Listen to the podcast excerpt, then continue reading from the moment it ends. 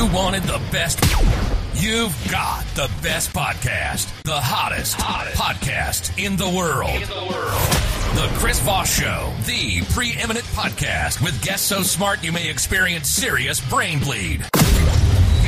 Get ready. Strap yourself in. Keep your hands, arms, and legs inside the vehicle at all times, because you're about to go on a monster education roller coaster with your brain. Now, here's your host, Chris Voss. Hi, folks. It's Voss here from thechrisvossshow.com, thechrisvossshow.com. Hey, we're coming here with another great podcast. We certainly appreciate you guys tuning in. Be sure to refer the show to your friends, neighbors, relatives. Tell them to subscribe at iTunes or any other places that you can syndicate the Chris Voss Show. You can also go to youtube.com/Chris Voss, hit the bell notification button, subscribe to all the different things we have going on there on Facebook, LinkedIn, Twitter, Instagram, all the different places. We have multiple accounts everywhere. Just search the Chris Voss Show, and you can find all the different groups and things we have going on. You can also see us at Goodreads.com/Chris Voss to see what we're reading and viewing over there as well. Today we have two amazing authors with us today. They are the authors of the new book that just came out May 1st, 2021, Espionage and Enslavement in the Revolution, the true story of Robert Townsend and Elizabeth. We have with us today Claire Bellerjeau and Tiffany Yecke Brooks. And this episode is brought to you by a sponsor, ifi-audio.com, and their Micro iDSD signature. It's a top-of-the-range desktop transportable DAC and headphone app that will supercharge your headphones. It has two brown burr DAC chips in it and will decode high-res audio and MQA files. We're using it in the studio right now. I've loved my experience with it so far. It just makes everything sound so much more richer and better and takes things to the next level. IFI Audio is an award-winning audio tech company with one aim in mind: to improve your music enjoyment of quality sound, eradicate noise, distortion, and hiss from your listening experience. Check out their new incredible lineup of DACs and audio enhancement devices at ifi-audio.com. How are you ladies doing today? Great. Thanks for having us on. Awesome sauce. In fact, let me get through your bios really quickly so we can give people the lowdown on you. Claire currently serves as historian and director of education at Raynham Hall Museum in Oyster Bay, New York, and has been researching the Townsend family and their slaves for over 16 years, including curating a year-long exhibit on the Townsend Slave Bible in 2005.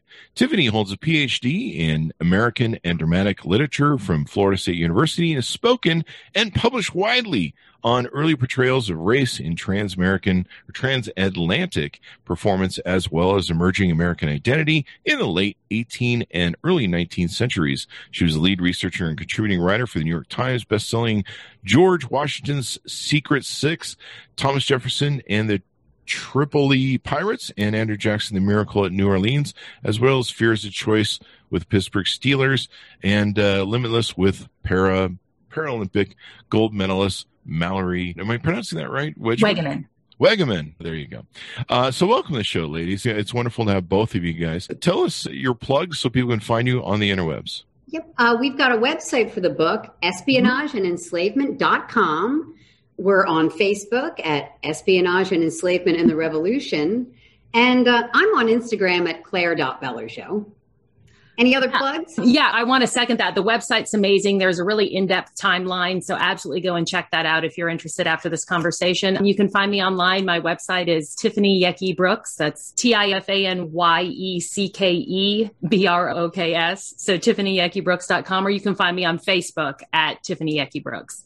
There you go. Thank you very much. What motivated you, ladies, to want to write this book? You talked about 2005 and the discovery of this Bible. When I was doing an exhibit about that Bible, I discovered a series of letters, and those letters really changed my life.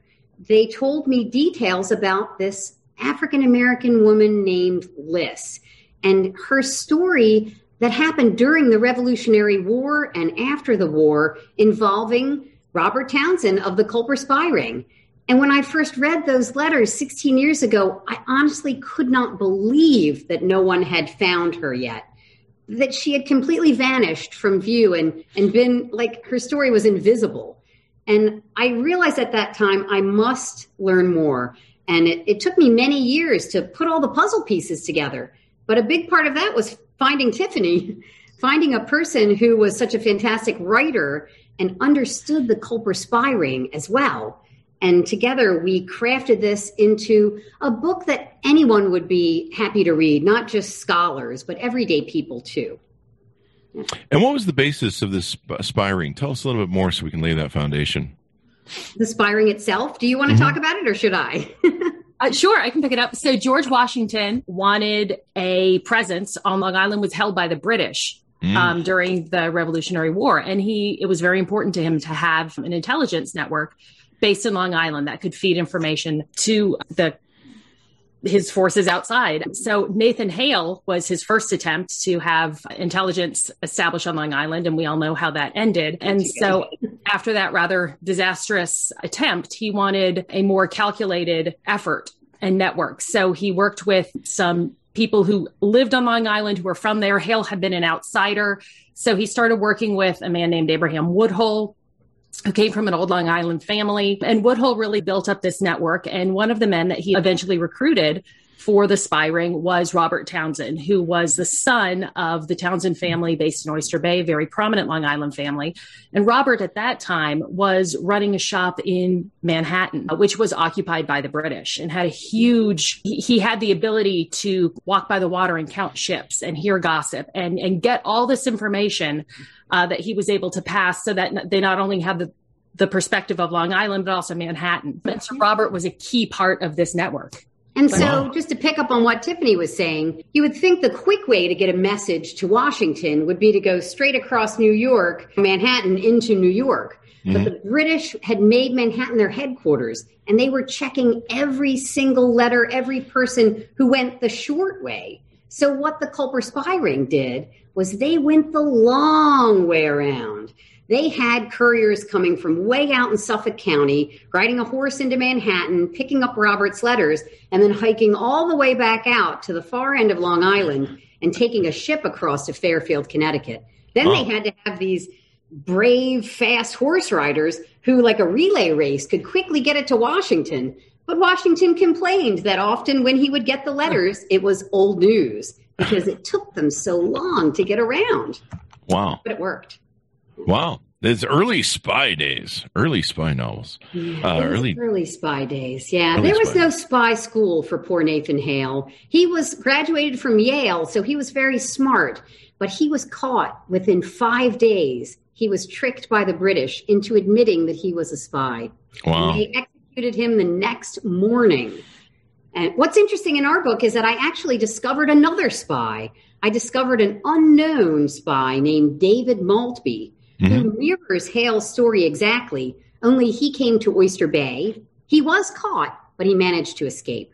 That's awesome. Give us an overall arcing thing of the book and the details of it. It really starts out by explaining to people something that they were never taught, that there was a lot of slavery in New York.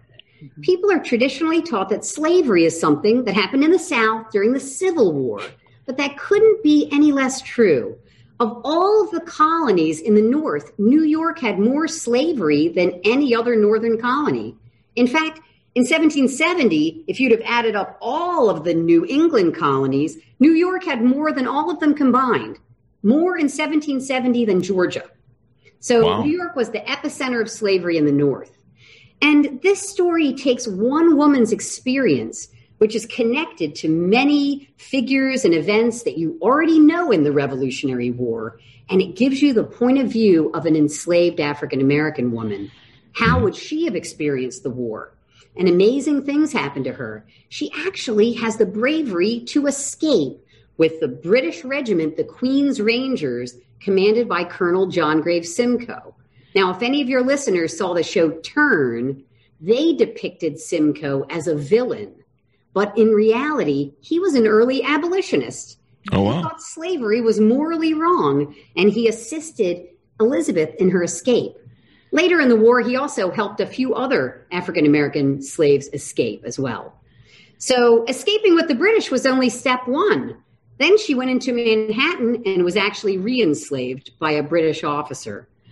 Just as she's entering Manhattan, Robert Townsend is emerging as the top spy in New York City. And we see that the two of them had contact. So there's even the possibility that she aided him, because an enslaved person was virtually invisible. Mm-hmm. She may even be the 355, their code word for lady. This code word lady spy has been talked about by many authors, and we'll never know exactly if she was that person. She's certainly a contender of somebody who could have been in a British household communicating with this spy, Robert Townsend. One of the things that's so interesting that Claire's research uncovered was that Liss actually appears in the logbooks of Robert's shop in Manhattan during this time that she is supposedly has run away. She did run away, but she's supposedly missing. Mm-hmm. And yet her name suddenly starts to show back up in his logbook. Mm-hmm. And so it's fascinating to see that he knew exactly where she was for at least part of this time. And then at the end of the war, her British master was going to evacuate to Canada. She actually comes to Robert and asks him to repurchase her. She doesn't want to go to Canada. She wants to stay in New York. And she's 3 months pregnant. Oh, wow. So Robert takes her into his bachelor's apartment. And 6 months later, she gives birth to a baby that I believe was a son named Harry. And now the war has ended. It's 1783. And by the time this child is 6 months old, another wrinkle has come up. There's a widow woman named Anne Sharwin who wants to buy Liss, and Liss wants to go and live with this widow. So Robert arranged this sale, but tried to set it up so that Liss would never leave New York. He made an agreement with the woman never to move out without letting him know first. She wasn't a widow for long. She got married in just 1 year, and her new husband did something, maybe inappropriate behavior with Liss, that caused a derangement and separation in the marriage. So this marriage ended as soon as it started. And then maybe out of spite or greed, this new husband sold Elizabeth South to Charleston without her baby. Oh, wow. Robert didn't find out for 2 years. And so after he found out, he wrote to people he knew in Charleston to try to save her and bring her back to New York. So her voyage to freedom was long and complicated, but that's the basis of our book. Wow. So it looks like he spends a lot of time, this Robert Townsend, with this gal. So you think she was being used as a spy to go into different places and stuff? It's plausible. Okay. I mean, because spies are so sneaky, they never write down that sort of evidence, but it certainly would be a great way to get intelligence. And there's other ways, too. He joined a volunteer company. Think of it like a neighborhood watch for the British. So these were people who said they were loyalists. They put on red coats that they had made at home, and they would stand guard outside of British headquarters. And so here's Robert, great way to get intelligence, pretending to be a British soldier. And she could have walked right out serving that British household and given him intelligence. And the timing lines up. Yeah. So she'd be spying on the household. It's certainly plausible. It's plausible. Yep. Wow. That's really interesting. Now, you mentioned this female spy that's a mysterious spy from named 355. What is that about? Give us a little bit lowdown. Talmadge was our spy master, Major Benjamin Talmadge. And he came up with this code for the spies to use. He literally took a dictionary and wrote out all the important words in alphabetical order and then assigned them each a number. He made copies of these numbers and words and distributed them to the spies so that they could insert numbers in their letters in the place of words.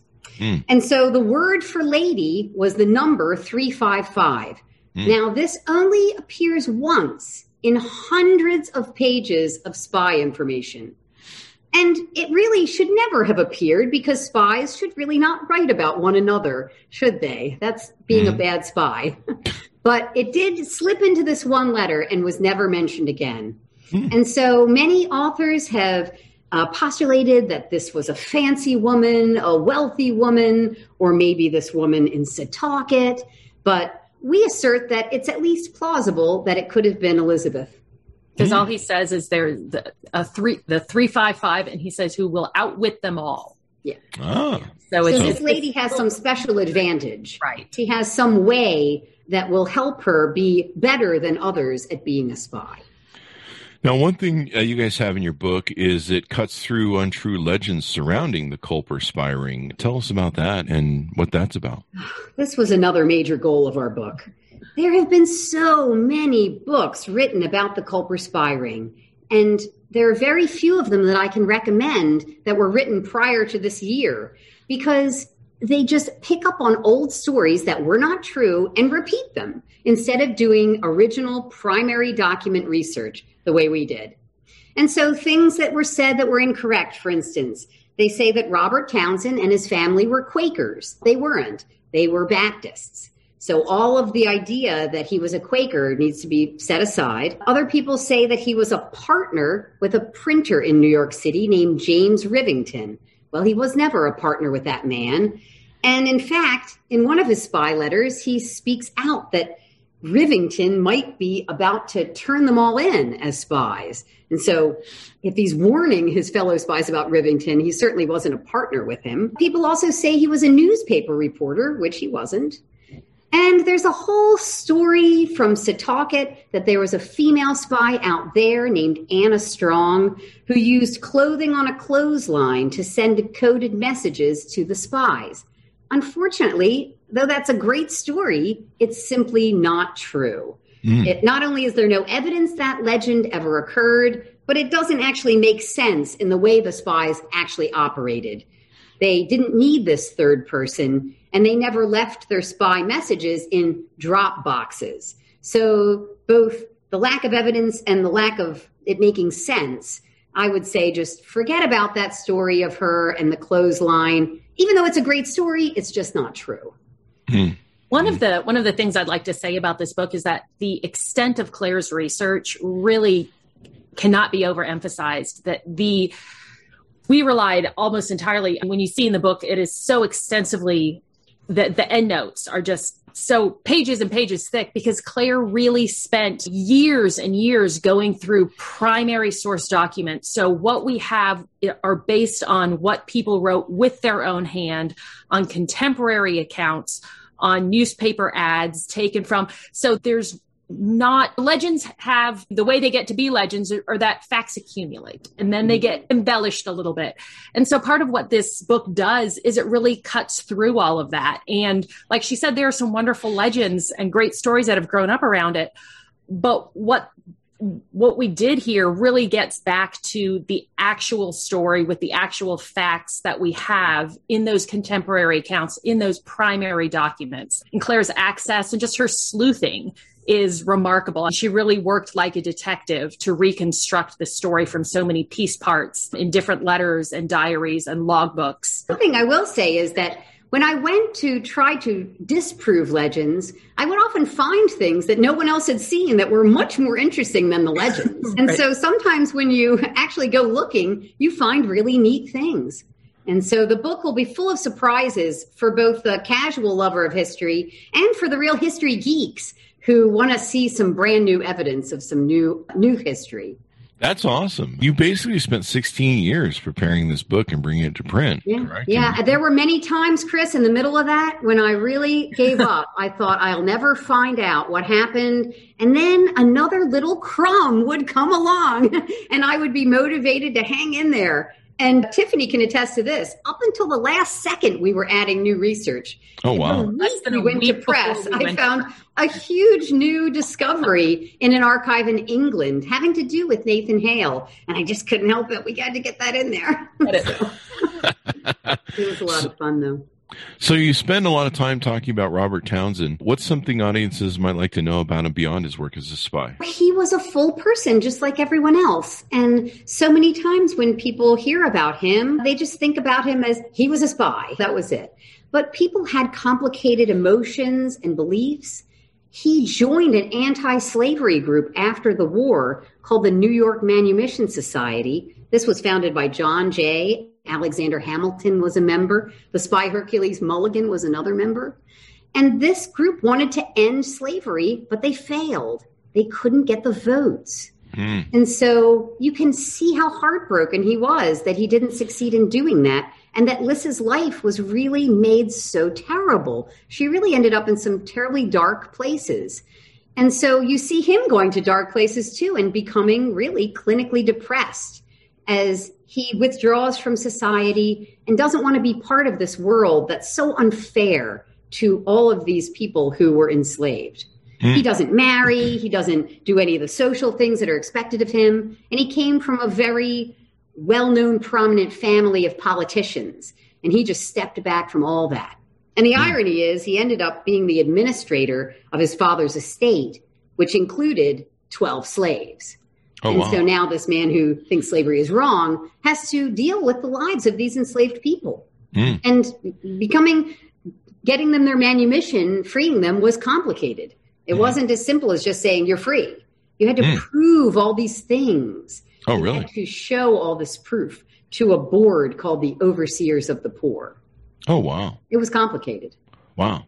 So did he have any sort of romantic interest with Elizabeth, or was he supporting her because she was a spy? That's something that there's no way to really know for sure. And something that we tried to be very forthright about in the book is there are going to be certain issues that we don't know. And so in several places, we lay out, this may be a possibility, this may be another possibility.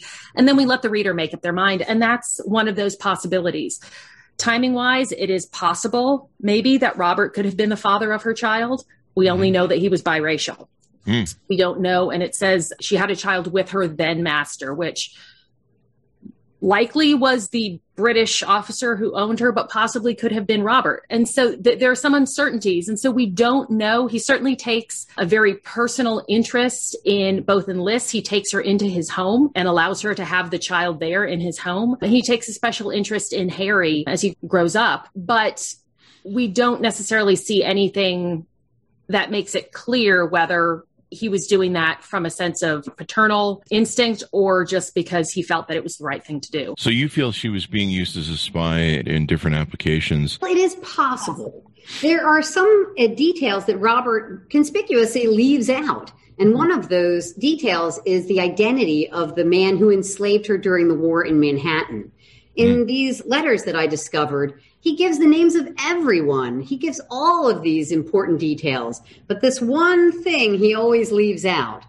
And when he brought Elizabeth or helped get her back up to New York from North Carolina after the war, when she was enslaved down there, it was now illegal to bring her into New York. The very group that he had joined, the New York Manumission Society, had passed laws making it illegal for her to return.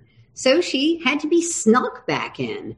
Wow. And so there was a lot of cloak and dagger, both during the war and after the war, as he was managing these difficult laws around slavery. Hmm. And Elizabeth was being caught in almost a net of law.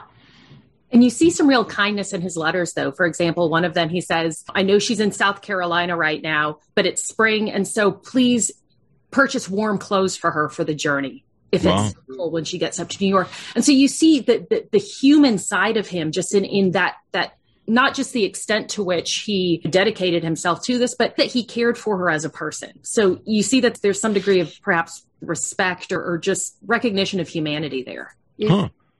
We really hope that readers will enjoy reading this book, but also will become educated about all the different laws around slavery in New York in the time of the Revolution, and just the extent of it, how many runaway slave ads you would see in every single edition of the newspaper, the horrible language used when they would sell slaves who were as young as 8, 9, 10 years old at the auction in New York. There were harsh punishments for slaves that we never learned about in school, right here on Long Island and in New York City. There was a law that every town had to have a paid slave whipper. Every town had a whipping post in New York. Wow. And we even found evidence in Oyster Bay of a blacksmith being paid to shackle a slave, put a collar on them, and wearing irons, as they were called. Wow. And even to attach a black slave to a wagon tire to be beaten in the public square. These were the tortures that were their everyday life. Yeah. And it's all been whitewashed out of the history of the North. That's what I'm finding with a lot of authors that have come on and have been digging through history and finding out all sorts of different things lately is a real, we're seeing all the whitewashing that was done to our history. How do you feel that your book can heal the culture of racism? We've got to get these voices heard. We've got to make these stories known. When people think of the founding figures of America, mm-hmm. a person like Liz has to be one of those figures. An African-American woman who was enslaved deserves to be a founding figure of America. And until we can start populating our imagination with these people who literally built our cities, on whose back we grew as a country, we can't heal. And I think sometimes also we make history too easy and too binary. We think of slavery was something that happened in the South, and it was a little blip in the middle of the 19th century and the Civil War ended it. And that's so completely not the case. As our book shows, that it was so much more nuanced than that. It was so much more complicated. And when you look at American history, that from the date of the first Africans arriving in Virginia in 1619 to the Emancipation Proclamation, it's 244 years. But from the Emancipation Proclamation to 2021, it's only 158 years. Mm-hmm. And so just the amount of time that slavery was part of everyday life in America, and that it was in the North. It wasn't like, oh, it's that Southern problem that they do down there. No, it was part of the whole fabric. And until we look at that and really understand the scope and the breadth of what we were dealing with, we can't really say that we have an accurate understanding mm-hmm. of American history. Yeah. There's so many ways that Northern slavery is minimized, even in textbooks that children read in school. They say that, oh, people in the North had 1 or 2 slaves. The Townsends had 20. They say that, oh, they were treated like family. No, they weren't. No, they weren't. They had no free will. They were enslaved from birth. When a woman gave birth to a baby, her baby was owned by her master from their first breath. Yep. You know, we can't minimize the effect of slavery and how it had a ripple effect through America. Yeah. And our book has so many other characters and instances that cross Liz's path, like Benjamin Franklin, John Jay, Alexander Hamilton, George Washington, the Boston Massacre, the French being helping us in the war. All of these incidences are woven into her story, so the readers never feel lost. They know where they are in the history of America, and now they have a new figure to work into that story that they can remember. And a new perspective to consider mm-hmm. yeah. of what the war would have meant for someone of Liz's social position. Mm-hmm. So how does your book enhance the understanding of the Revolutionary War as a whole? It's just all these little personal details that people get to read and understand. They're not just getting that 5th grade overview that they had. They're really going to feel like they experienced it through the war when people didn't know how it was going to end. They were living on the edge of their seats, trying to make it through this conflict and get out the other side. And our book also deals with the period right after the Revolutionary War, when the economy of America was terrible. People had lost their fortunes in this war. And how were they going to put all those pieces back together again so that they could go on? Yeah, sometimes Robert Townsend is celebrated as the spy, but that was really only 3 or 4 years of his life. And so you see the effects of the war and the impact that had and just the social change in America playing out in this man's life and his relationships with other people, and obviously in Liz's life, that sometimes we focus that the study of the war on the war years. And that's such a short blurb, and we don't really look at what the impact is, not only on the big picture, but on the individuals who lived that story. Yeah. You know, when you read a fictional story, it's got this easy arc and everybody can expect how it's going to go. Yeah. But our book really makes you ask the question, what would I do? What would I have done when faced with this choice? And we see our main characters making choices that they think are good choices at the time, but that go horribly wrong for them. Over and over again, they're faced with these roads. Which road are they going to take? And sometimes it's got terrible consequences. Anything we haven't touched on the book already that we want to tease out to readers to pick up the book? It's available at Barnes & Noble. It's available on Amazon. You can get signed copies, though, on our website, espionageandenslavement.com, and we'll send them right to you. And we really hope that everyone will understand her story and will remember her. That's what we want. We want people to remember Liz. She's been invisible and forgotten for too long. Mm-hmm. And I also want to add just that we had the tremendous privilege. We're so honored that Vanessa Williams agreed to write the foreword to the book. Oh, wow. And to lend her voice to telling of this story. And Claire, if you want to tell a little bit about that. Yeah. I think Vanessa Williams isn't just the person who wrote our foreword. She's actually deeply and personally connected to the story. Oh, wow. Her ancestors lived in Oyster Bay, and they can trace their roots back to the era of slavery.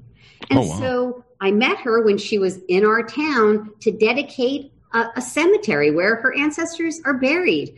That's a all-black cemetery right outside of our town. It became a historic landmark, and that was when I met her and told her about Liz. She became so interested, she became involved, and she wrote the foreword.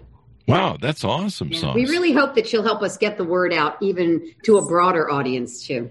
That would be great. It's more and more we need to learn more about our history. And there's this whole thing going on in schools now with, I forget what they call it, critical race theory. And they don't want this history, as far as near as I can tell, my understanding of it, is they don't want this history that's been whitewashed, but told in its truth. And some of these stories that actually come out of how horrific it really was. I just got done reading the book Cast a couple months ago, and it was a really hard book to read, just heartbreaking. I had to keep stopping because some of the scenes in it are just awful. But you realize how horrible things really were and how a lot of our history has been whitewashed. So I think this is really important for people to know the true stories of what went on and some of the different players that were involved. Some people think you have to choose. You're either going to choose the talking about slavery, or you're going to choose the talking about our patriots in 1776. Our book weds them all together. You don't have to choose. It's one story of America. And it's plausible because it couldn't have just been, it was just all a bunch of white people running around doing good things. It would have had to have been a whole mess of people that were involved in this thing, especially from spying. You've got to have people that can go undercover and do stuff. And no one would suspect a spy, I'm sure, from that era. Huh? Mm-hmm. Yeah. And I think it helps to show how rich the American tapestry really is, that it is our story. Everyone had a part in the story of this history. And I think that the book really illustrates that in a beautiful way. Yeah. There you go. Let's get your guys' plugs before we go out. We hope that people will visit our website, espionageandenslavement.com. Please reach out to us on Facebook. We don't have enough followers. We need more followers. Espionage and Enslavement in the Revolution on Facebook. And when you go to that Facebook, the website page, under contact, you'll see a whole lot of virtual book talks that are coming up. Mm-hmm. And so a lot of them are free. You just have to register. And so people can sign up to hear more. And on the book talks, we actually show a lot of the documents and a lot of images that they'll be excited to see. There you go.